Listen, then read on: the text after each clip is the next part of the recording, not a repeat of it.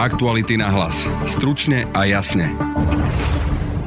Nad Marianom Kočnerom a Pavlom Ruskom sa v kauze zmenky z mráka objavil sa ďalší dôkaz a svedok, ktorý bude vypovedať proti ním. Volá sa Nina Sobotovičová a dnes je novinárka, no ešte ako študentka písala bakalárku o kauze Gamatex.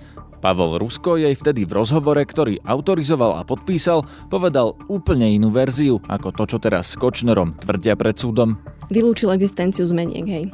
Dnes v kauze zmenky svedčila aj Kočnerová dcéra Karolína. Proces sledujeme spolu s Laurou Kelovou. Ich e, obhajobná taktika sa zúžila na to, že idú spochybniť svetka Petra Tóta, ktorý vlastne minulý rok otočila a začal vypovedať proti Kočnerovi. Počúvate podcast Aktuality na hlas. Moje meno je Peter Hanák. Dokážeš počúvať podcast a pritom kráčať do práce? Čo keby si teraz dokázal míňať a pritom aj sporiť? Založ si účet v 365, nastav si sporenie s automatickým zaokrúhľovaním platieb Sislenie a z každej platby ti rozdiel medzi uhradenou a zaokrúhlenou sumou zhodnotíme parádnym úrokom 3,65 ročne. 365 Najlepšia banka na sporenie. Viac o podmienkach podúčtu Sislenie nájdeš na www.365bank lomka Sislenie. Aktuality na hlas. Stručne a jasne. Teraz sedím v štúdiu Denníka Sme, v ktorom sa rozprávam s redaktorkou denníka Sme Ninou Sobotovičovou, ktorá bude zajtra dôležitým svetkom v kauze zmenky na súde s Ruskom a Kočnerom. Ty budeš svetkom v tej kauze prečo? Skús to vysvetliť. Predpokladám, že budem svetkom kvôli tomu, že som o kauze Gamatex písala bakalárku v roku 2017 a tá práca sa vlastne celá týkala kauzy, ktorá vzniku tých údajných zmeniek predchádzala. Išlo o tú kauzu z roku 1998, keď sa Rusko s Kočnerom vlastne stáli proti sebe v spore o mladú komerčnú televíziu Markíza, ktorú Rusko viedol ako generálny riaditeľ a Kočner sa dostal nejakým, povedzme, obskúrnym spôsobom k pohľadávke ktorú mal uh, vlastne Rusko nejakým spôsobom nevysporiadanú voči inému človeku, s ktorým viedol obchodný spor o televíziu a od toho momentu stáli oni dvaja proti sebe ako nepriatelia, ktorí sa sporili o televíziu Markíza.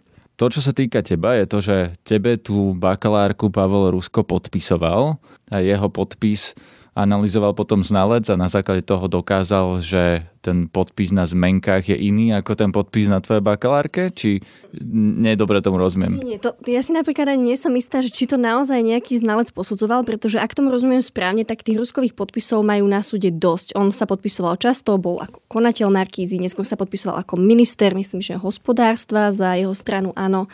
Jednoducho tých podpisov bolo dosť aj z minulosti, aj zo súčasnosti. Mne to bolo neskôr vysvetlené tak sprostredkovane. Samozrejme, ja som napríklad s právnikmi Markízy nikdy nekomunikovala, ale kolega, ktorý bol s nimi v kontakte, mi to vlastne vysvetlil v, v tom zmysle, že by ich mohol zaujímať skôr obsah tej práce. Tam je možno podstatné to, že oni, oni sa mi do tej práce vyjadrili. Obaja mi poskytli rozhovor. Aj Pavel Rusko, aj Marian Kočner. Obaja mi tie rozhovory poskytli ešte niekedy vo februári roku 2017 s tým, že keď som ich kontaktovala, tak som ich kontaktovala ako študentka katedry žurnalistiky, nekontaktovala som ich ako novinárka, napriek tomu teda, že už som vtedy myslím, že dva roky robila v Smečku.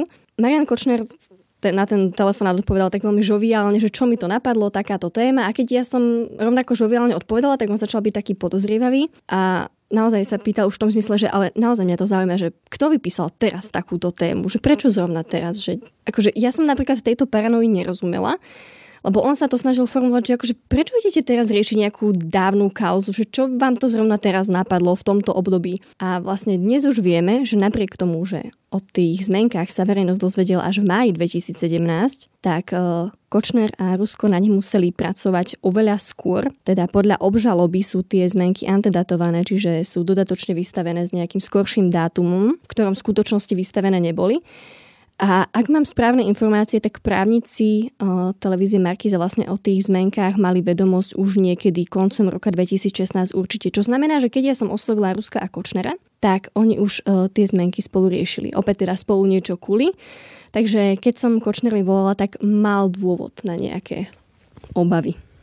No a čo čakáš, že na tom súde sa zajtra budú pýtať? Čo chcú od teba? Čo teda Pavel Rusko a Marian Kočner povedali tebe v tej práci, v tých rozhovoroch, čo je inak, ako tvrdia teraz? V zásade ten rozdiel je presne v tom, že akým spôsobom došlo k tomu urovnaniu. Mne Rusko tvrdil, že ani len tých 80 miliónov pre Gamatex nebolo treba vlastne vyplatiť, pretože opäť boli majiteľmi Markízy oni s Folcovou. A dnes tvrdí, že tých 80 miliónov bol proste iba nejaký predávok, nejaká súčasť, čiastková súčasť vyrovnania, do ktorého spadajú aj tieto zmenky. Čiže on vlastne v, tej, v tom rozhovore pre tvoju bakalárku vylúčil existenciu zmeniek, hej. A teraz tvrdí, že existovali. Ale ako ich mohol vylúčiť tú existenciu zmeniek, keď už v tom 2017 spolu s Kočnerom tie zmenky vymáhali na súde? To Rusko sa pomýlil a vylúčil to, lebo si myslel, že to niekto nebude čítať, alebo čo? Je to dosť možné. Ja som si napríklad tiež myslela, že tú moju prácu nebude nikto okrem školiteľa a oponenta čítať. Na Ruskovi bolo trochu vidno, že sa nepripravil na ten rozhovor.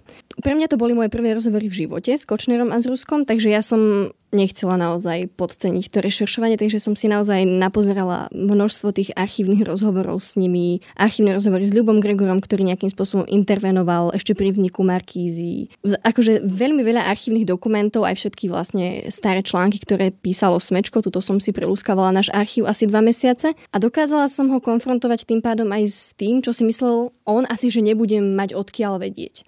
Takže veľakrát sa mi napríklad stalo, že som mu ako keby povedala, že niečo bolo takto. On tvrdil, že to hm, podľa mňa nie, že to vy ani si nemôžete pamätať. A ja som mu proste ho odkázala na nejaký konkrétny dokument, kde, to je, kde sa to dá nájsť. A v istom bode som mala taký pocit, že on už sa v tom začína tak zapletať, čiže podľa mňa je možné naozaj, že nedomyslel niektoré svoje odpovede.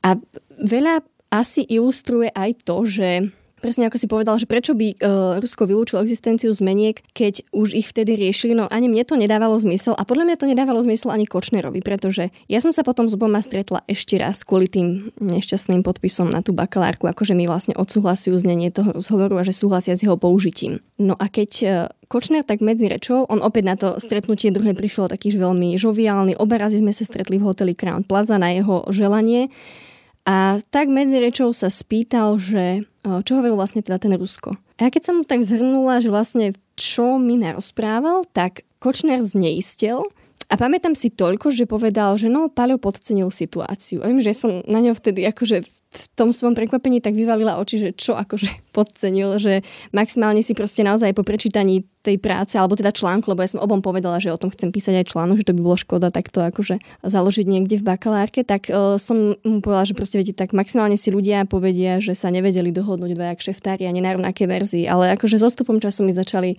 byť, uh, som si začala uvedomovať, že prečo na tom mohlo Kočnerovi záležať viac, ako som si vtedy myslela. Tá tvoja bakalárka mala aj taký príbeh, že ona sa chvíľu ne nevedela nájsť. Prečo to bolo? Skús to porozprávať, ako to vlastne k tomu došlo, že sa ti stratila bakalárka.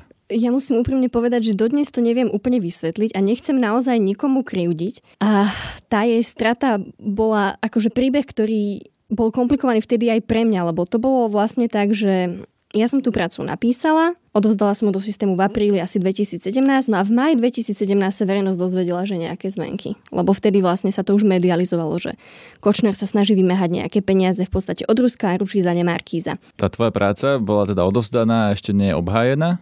Už v tom máji, no vlastne áno, bolo to ešte pred obhajoby, mám taký pocit, pred obhajobami. Ale v zásade som ju potom akože normálne obhajila, nediali sa žiadne, žiadne obštrukcie ani nič podobné, ale potom počase, vlastne lebo mne Rusko okrem iného okrem toho, že zmienil aj zmenky, ale teda iné zmenky, v tomto prípade zase tak mi nerozprával kadečo, lebo on mal asi taký pocit, že čo všetko som si ja narešeršovala, tak sa tak postupne podľa mňa priznával aj ku kadečomu, čo nechcel.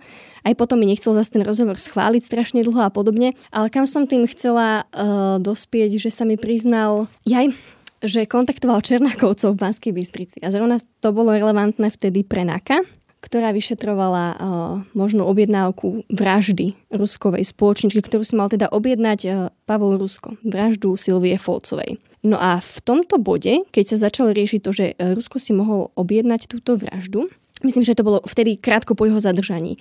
Tak sme zastavila docentka Hlavčáková, ktorá bola vtedy, myslím, ešte stále vedúca katedry žurnalistiky a povedala, že si tú prácu čítala. To som predpokladala, že preto, lebo to vtedy bublalo v médiách. My sme vtedy zverejnili časť toho rozhovoru, ktorý mi dal Rusko do bakalárky, zrovna tú pasáž teda o Černákovcoch. A ona mi tak nejak naznačila, že tie rozhovory vlastne nemám dostatočne autorizované, lebo hoci mám na každej strane podpis, takže tam nie je explicitný súhlas s tým, aby boli použité v mojej práci. Čo mi teda prišlo zvláštne, lebo väčšina mojich spolužiačok nemala ani zďaleka zďaleka podpis, teda spolužiakov, kolegov v ročníku, nemali ani zďaleka podpis na každej strane rozhovoru. Ja som mala ešte vlastne na tej poslednej mi napísali obaja, že všetko je ok, súhlasia s použitím alebo niečo v tom zmysle, takúto formulku. Od oboch som mala aj v súhlas mailom, no ale napriek tomu vlastne docentka Halčáková tak nejak naznačila, že to je, dostatoč, nie je to dostatočne autorizované a že do budúcna mi odporúča sa venovať nejakej inej téme, pretože máme aj iných absolventov, ako sú Pavol Rusko a Marian Kočner. Tu teda asi môžeme poznamenať, že oni sú absolventi našej katedry.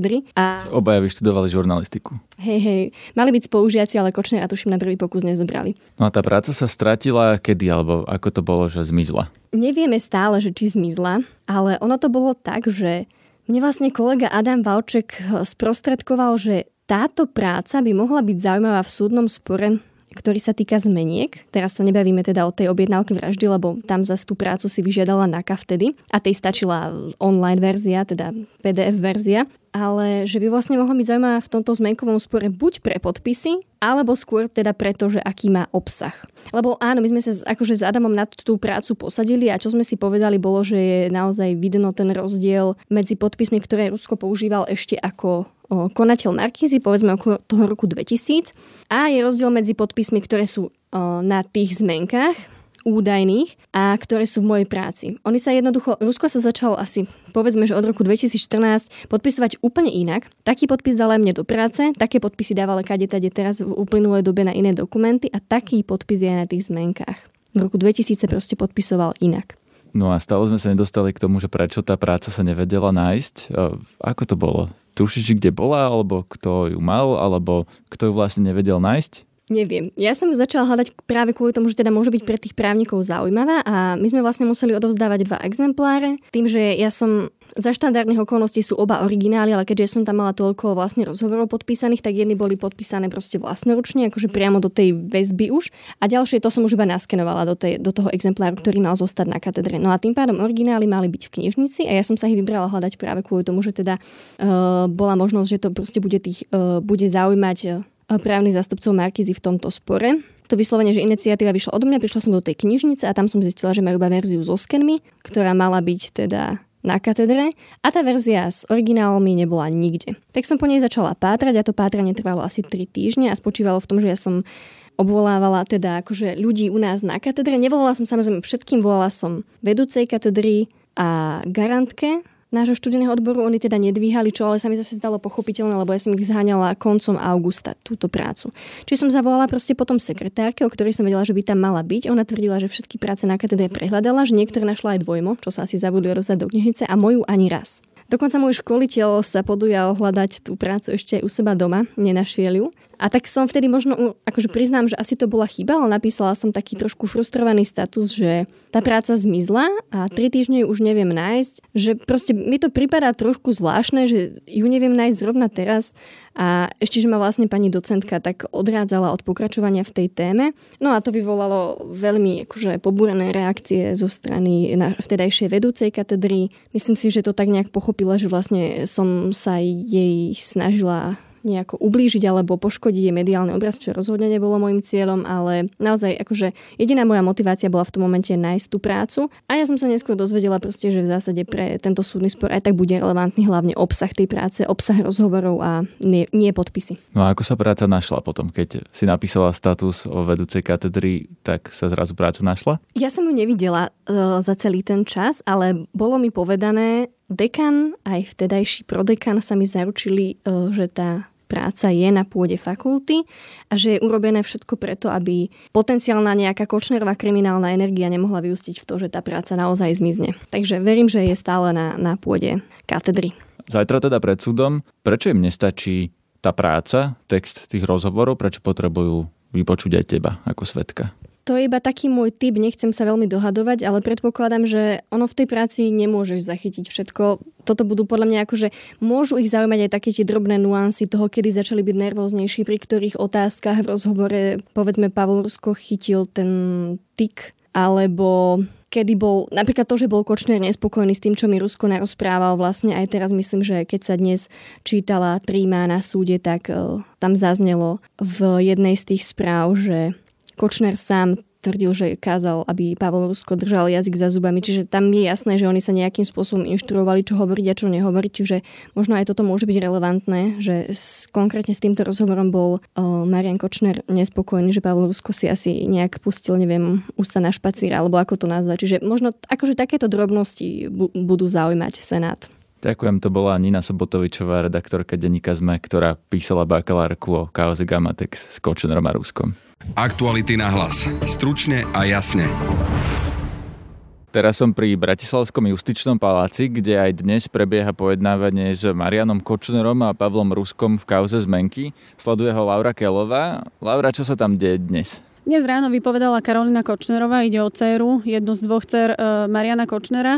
No a tá vlastne prišla tiež porozprávať niečo ku kauze zmenky, avšak až tak veľmi sa o zmenkách nerozprávalo, pretože ona v podstate len rozprávala o tom, e, o čom si písala s Petrom Totom, ktorý je tiež jedným zo svetkov v tejto kauze a ktorý vypovedá proti Kočnerovi. Prečo je to dôležité, prečo to koho zaujímalo, prokuratúru alebo obhajobu, čo si písala Kočnerová dcera s Petrom Totom? Z toho, čo sa vlastne prečítalo, z akých správ e, potom citovali Kočnerovi obhajcovia, je zrejme, že e, ich e, obhajobná taktika sa zúžila na to, že idú spochybniť svetka Petra Tota, ktorý vlastne minulý rok otočila a začal vypovedať proti Kočnerovi. No a oni ho spochybňujú v takých dvoch veciach. Jedna vec je, že, že zdravotný stav Petra Tota podľa tých správ nie je v poriadku, že napríklad navštívil psychiatra alebo že berie nejaké lieky. A druhá, o niečo možno seriózne kurióznejšia je, že Peter Todd podľa tých správ v minulosti e, nahováral Karolinu Kočnerovu a, a ich rodinu, aby vymenili advokátov, obhajcov súčasných Mariana Kočnera. A prečo je to dôležité v tomto prípade? Dôležité, a to sa len tiež opäť môžeme domnievať, e, je to v tom, že Kočner na základe toho, čo sa dnes čítalo, tvrdí, že tá E, výpoveď Petra Tóta, ktorá ale bola neverejná a verejnosť ani novinári ju nepočuli, je spochybnená a že Peter Tóth v nej klamal. To znamená, že hoci nevieme, o čom sa tam bavili, zrejme sa tam bavili aj o, o týchto veciach. Napríklad, že sa ho mohli pýtať, či niekedy nahováral rodinu Kočnerovcov e, na výmenu advokáta a, a zrejme tieto správy, z ktorých sa dnes čítalo a jeho výpoveď z minulá nesedí. Ale netýka sa to priamo zmeniek. Nespochybňovali niečo, čo povedal o Kočnerovi a zmenkách, napríklad o falšovaní alebo o tom, že Kočner mal zháňať papier na falšovanie zmeniek. O tomto sa dnes vôbec nehovorilo? E, čo sa týka Karoliny Kočnerovej, alebo teda jej komunikácie s Petrom Totom vôbec. Tam sa vyslovene bavili len o tom, že Peter Tot e, vlastne spochybňoval advokátov Mariana Kočnera. Takže oni chcú spochybniť Petra Tota ako svetka celkovo, ale vôbec nenamietajú to, čo on povedal o zmenkách. Oni tam vyslovene sa zúžili na tú jednu časť, že Peter Todd v niečom nehovoril pravdu a tým pádom ho chcú spochybniť ako, ako celého svetka. Čo ešte dnes okrem tejto výpovede Kočnerovej céry sa deje na súde? Potom, čo Karolina Kočnerová odišla, tak vlastne prokurátor plynulo pokračoval ďalej e, s čítaním správ z tzv. trímy, teda z tej aplikácie e, Mariana Kočnera, ktorú používal na komunikáciu s rôznymi, rôznymi ľuďmi. Dnes bolo veľmi zaujímavé, keď tam napríklad čítali správy medzi e, Marianom Kočnerom a užívateľom, ktorého mal uloženého pod takým emotikonom jazdca na motorke. Viacero novinárov, ale aj policia identifikovali, že zrejme ide o Jozefa Dučaka, star staršieho, ktorý mal podľa výpovede Petra Tóta zháňať papier, pero, atrament a, a tlačiaren z roku 2000 a pomáhal mu teda pri tom falšovaní. Čo si písali Kočner s týmto človekom? Oni tam riešili také skôr odborné veci a, a Dučák uh, mu radil, alebo respektíve rozoberal, uh, ako znalec Adžinsky, ktorého si Markiza objednala, robí rozbory toho papiera, ako sa vlastne skúma uh, vek atramentu, takže rôzne také podrobnosti uh, v podstate z takého skôr odvetvia znaleckého. Je tam niečo, čo by Kočnera usvedčovalo z toho, že tie zmenky falšoval? Jedna komunikácia, ktorá prebiehala zrejme s Denisou Lenártovou, ide o kamarátku Moniky Jankovskej, s ktorou Kočner teda intenzívne riešil aj kauzu zmenky. Tak s Denisou Lenártovou si Kočner písal o súdkyni Zuzane, Mar- e, Zuzane Maruniakovej, ktorá rozhodovala e, jednu zo štyroch zmeniek a ktorá rozhodla v prospech Kočnera. A naozaj veľmi intenzívne si tam píšu o, o súdkyni, o tom, ako bude prebiehať súd, že sa Zuzana Maruniaková bojí a že e, je s prepačením posero a, a podobne. Takže e, toto je podľa mňa jedna z takých usvedčujúcich komunikácií určite. Hovorilo sa už e, počas týchto pojednávaní, ktoré sleduješ, o tých posudkoch, ktoré si nechala prokuratúra alebo policia urobiť na to, že tie podpisy Pavla Ruska sú falošné? No, je november 2019 a v podstate sa pojednáva od júla a ešte stále sme sa nedostali k tomu hlavnému. To znamená, ešte stále sme sa nedostali k tomu, eh, čo hovorí polícia a, a policajné posudky na zmenky, čo hovoria posudky znalcov, ktorých si vybrali Kočnerovci alebo, alebo teda eh, obhajcovia, zástupcovia Markízy. Takže k týmto podrobnostiam sme sa ešte stále nedostali, ale zrejme sa dostaneme pri najbližších pojednávaniach, keď sa dočítajú správy z trémy. Ak to ja správne chápem, tak toto je hlavný dôkaz voči Kočnerovi aj Ruskovi, že sfalšovali tie zmenky tým, že ich podpísali až po roku 2015-16, ak sa nemýlim. Čo sa vlastne dokázalo tým posudkom? Áno, hovorí o tom jeden e, z posudkov, ktorý si dala vypracovať Národná kriminálna agentúra, e, že tie podpisy sú určite e, až po roku 2015-16, teda hlavne teda podpis Pavla Ruska, lebo ten sa líšil v roku 2000 a v roku 2015-16. Ale je to jedno z kľúčových akože e, usvedčení. E, zase na druhej strane aj tie komunikácie o tom, ako sa riadil e, vlastne ešte ten civilný spor, to znamená spor, kedy si ešte Kočner vymáhal tie peniaze, kedy ešte sa nechyrovalo o tom, že, že mohol sfalšovať zmenky, tak tiež veľa vypovedá, že, že to bol jednoducho, mohol byť dlhodobo pripravený plán. Preto predpokladám, že sa najprv čítajú tieto dôkazy. Ako dlho toto podľa teba ešte potrvá, že budeme po jednom dni sledovať pojednávanie s Marianom Kočnerom a, a Pavlom Ruskom a vlastne sme sa ešte nedostali k tomu najdôležitejšiemu dôkazu. Ja na obhajobu e, predsedu Senátu Emila Klemaniča poviem, že on sa veľmi snažil, aby ten súd e, e, akože šľapal a išiel teda deň po dni.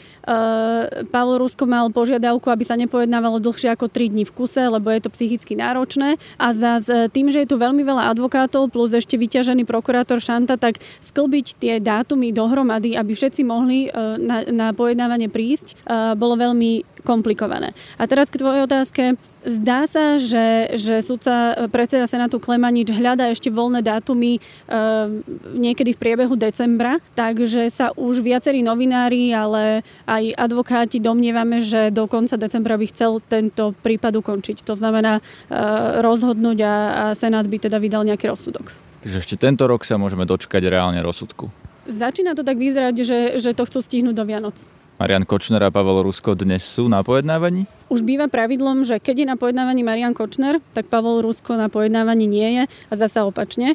A dnes sa to len potvrdzuje. Kočner tu je a, a Rusko chýba. Ako sa dnes Kočner tvári? Keď sa čítali jeho správy z trémy, tak e, sa celkom smial, ja to nazvem, že uchechtával, lebo si prikryval ústa uh, rukami, ale je to taký ten silený smiech uh, Mariana Kočnera. Skôr sa smial, keď tam čítali nadávky, je tam neuveriteľne veľa vulgarizmu a znie to tak trošku komicky, keď to vážený prokurátor Jan Šanta číta. A sú to fakt, že nevyberané slova, takže vtedy sa tváril celkom pobavene Kočner, ale keď vypovedala jeho dcéra, čo bolo dosť nenápadné, napäté, tak vtedy Kočner nepohol ani brvou. To bol, vyzeral byť naozaj že v strese. A rovnako v strese vyzeral byť aj jeho dcera. To bola Laura Kelová, ktorá bude súd s Kočnerom sledovať aj zajtra a pozajtra. Počúvajte nás aj naďalej cez Spotify alebo na webe Aktuality.sk lomka podcasty. Na tejto adrese nájdete aj prepisy našich najzaujímavejších rozhovorov. Zdraví vás, Peter Hanák. Aktuality na hlas. Stručne a jasne.